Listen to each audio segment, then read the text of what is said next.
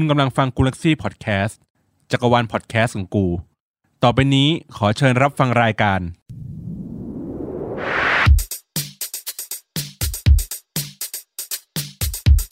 อัปทูกูอัปทูเดต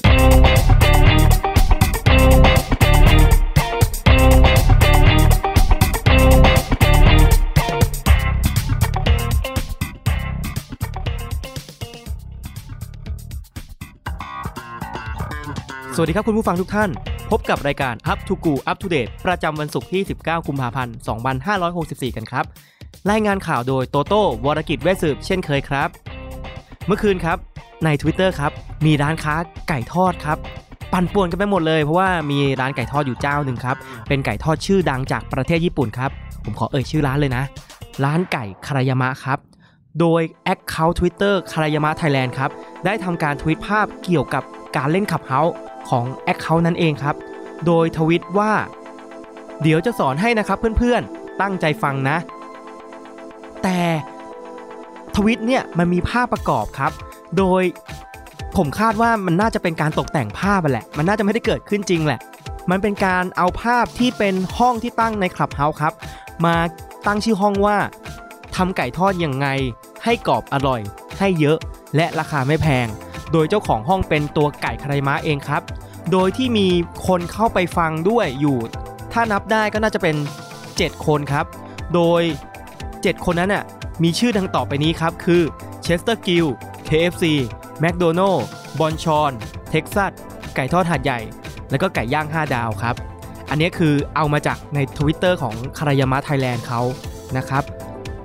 ก็ล่าสุดนะครับ มีการรีทวิตไปแล้วมากกว่า 50,000รีทวิตเลยนะครับรวมไปถึงการคอมเมนต์หรือว่าอะไรเงี้ยมีมากมายถล่มทลาย และหลายๆร้านครับก็ยังมันเนียนครับฝากร้านกันใหญ่เลย ไม่ใช่แค่ร้านไก่ทอดนะครับที่โดนพาดพิงนะเขาก็มาตอบกับขำๆกันโดยการบอกว่าทำไม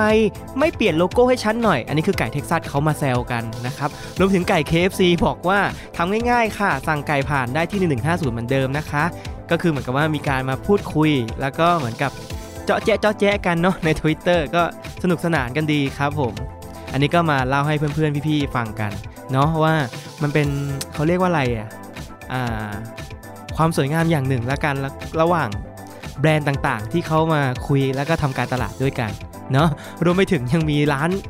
ร้านค้า พวกพ่อค้าแม่ค้าใน Twitter ครับ ก็มาแปะฝากร้านกันด้วยเพราะว่าทวิตเนี้ยมัน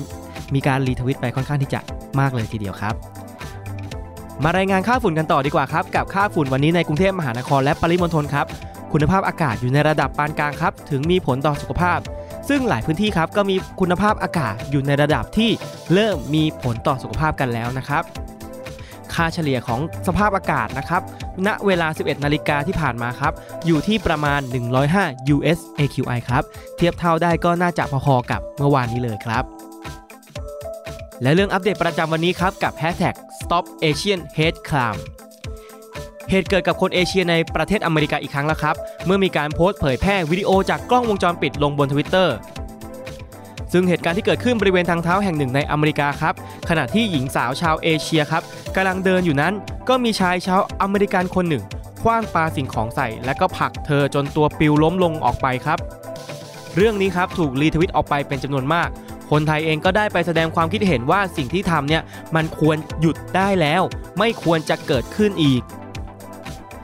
และมีคนสังเกตเห็นว่าบริเวณนั้นครับ มีชายผิวสีเดินมาแต่ไม่ได้ช่วยเหลืออะไร แต่ก็มีคนพอเดาได้ครับว่า อาจจะเป็นเพราะว่าคนผิวสีท่านนั้นครับ อาจจะโดนชายคนนี้ทำร้ายด้วยเช่นกัน ก็เลยน่าจะเป็นการหลีกเลี่ยงที่จะปะทะกันนั่นเองครับ เรื่องอัปเดตถัดมาครับกับแบรนด์พลาสติกใช้แล้วทิ้ง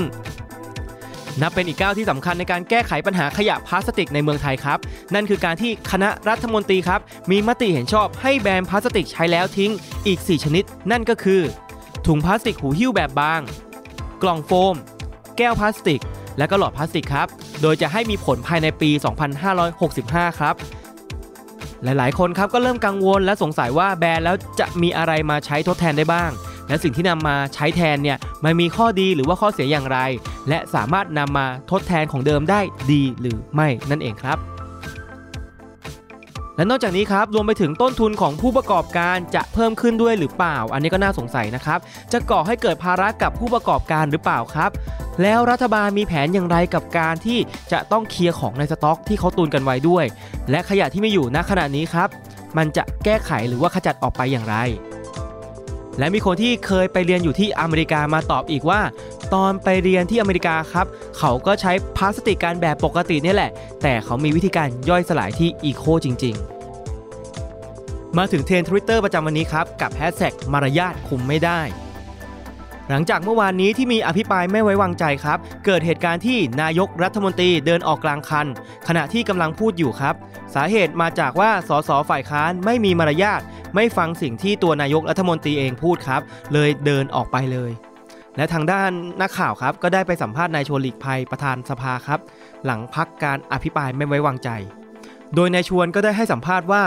ขออย่ามองว่าสสในสภาจะเหมือนกันทุกคน พื้นฐานแต่ละคนก็ต่างกัน นิสัยใจคอ กิริยามารยาทก็ต่างกัน บางอย่างคุมไม่ได้ระเบียบข้อบังคับคุมได้ครับ แต่กิริยามารยาทมันคุมไม่ได้จริง ๆ ครับ ทำให้เกิดการติดแท็กนี้ขึ้นมา แต่กระแสไม่ได้ด่าไปทางฝ่ายค้านครับ แต่เป็นการด่าฝ่ายรัฐบาลเอง เพราะว่าชาวเน็ตมองว่า เป็นการคว้างงูไม่พ้นคอ และนำภาพพฤติกรรมเก่าๆของนายกรัฐมนตรีครับ ที่ดูเสียมารยาทมาลง และก็มาหยอกล้อเล่นกันครับแฮชแท็กต่อมาครับกับตั๋วช้าง ในช่วงเที่ยงที่ผ่านมาครับมีการอภิปรายไม่ไว้วางใจ ซึ่งเป็นคิวของสสรังสิมันโรมครับที่กำลังจะพูดเรื่องตั๋วช้าง แต่ก็ถูกค้านตลอดเวลาครับทำให้จะมีการแถลงเรื่องนี้นอกสภากันทำให้คนที่ทวิตเตอร์แตกตื่นกับคำนี้มากครับเพราะไม่ค่อยมีใครได้ยินมาก่อนครับกับคำว่าตั๋วช้าง และนอกจากนี้ครับยังมีคนสรุปให้ว่าตั๋วช้างคือ จดหมายฝากตำแหน่งที่ดีที่สุด และไม่เคยได้รับการปฏิเสธ ไม่ว่าจะเป็นตำแหน่งอะไร คนต่างก็ติดแฮชแท็กนี้กันอย่างมากมายครับ จนเป็นกระแสขึ้นมาติดเทรนด์อย่างรวดเร็วในเวลาอันสั้นครับ และช่วงหน้าพบกับหัวข้อสำคัญประจำวันศุกร์ที่ 19 กุมภาพันธ์กันครับ กับหัวข้อรีวิวกักตัวโรงแรม สักครู่เดียวครับ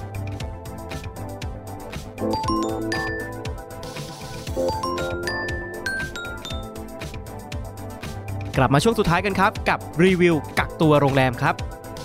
จากกรณีที่หนุ่มคนหนึ่งครับ ซึ่งเพิ่งกลับมาจากต่างประเทศครับ และเข้าพักในสเตทควอรันตีที่โรงแรมแห่งหนึ่งครับ แต่ปรากฏว่าประสบการณ์การเข้าพักไม่ได้เป็นไปตามที่เขาคิดไว้ครับ ทั้งอาหารที่ไม่สะอาด โรงแรมค่อนข้างที่จะเก่า และก็ผ้าคลุมเตียงมีเชื้อรา และสิ่งต่างๆ อีกสารพัดปัญหาที่เจอครับ ซึ่งโพสต์ดังกล่าวครับถูกส่งต่อไปการเป็นจำนวนมาก และทำให้ทางโรงแรมครับมีความต้องการที่จะฟ้องกลับหนุ่มคนนี้ด้วย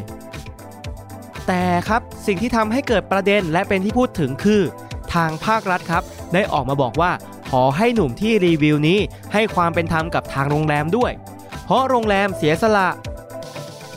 ด้วยประโยคนี้ครับ ถูกนำมาโพสต์ใน Twitter ที่ถูกรีทวิตไปมากกว่า 30,000 รีทวิตครับทำให้มีความเห็นและเกิดประเด็นหลาย ๆ อย่างที่ชาวเน็ตพูดถึงกัน ประเด็นแรกครับ คือคำว่าเสียสละ หลายคนก็สงสัยว่าโรงแรมเสียสละอะไรก่อน เพราะว่าตรงนี้เขาก็ใช้ภาษีมาเป็นงบประมาณในการจ่ายให้กับทางโรงแรมอยู่แล้ว ชาวทวิตเลยบอกให้ทางคนที่ออกมาพูดว่าให้ความเป็นธรรมลองกินขาแมลงสาบที่อยู่ในอาหารดูบ้าง ลองกินดูสิจะได้รู้สึกอย่างไร อีกทั้งมองว่าคำว่าเสียสละมันเป็นค่านิยมแบบทหารกัน อีกประเด็นที่น่าสนใจคือการแบ่งงานของภาครัฐครับ ที่คนสงสัยว่าทำไมให้การดูแลนี้เป็นของกระทรวงกลาโหม ทั้งๆทที่มันควรอยู่ในความดูแลของกระทรวงสาธารณสุขหรือเปล่า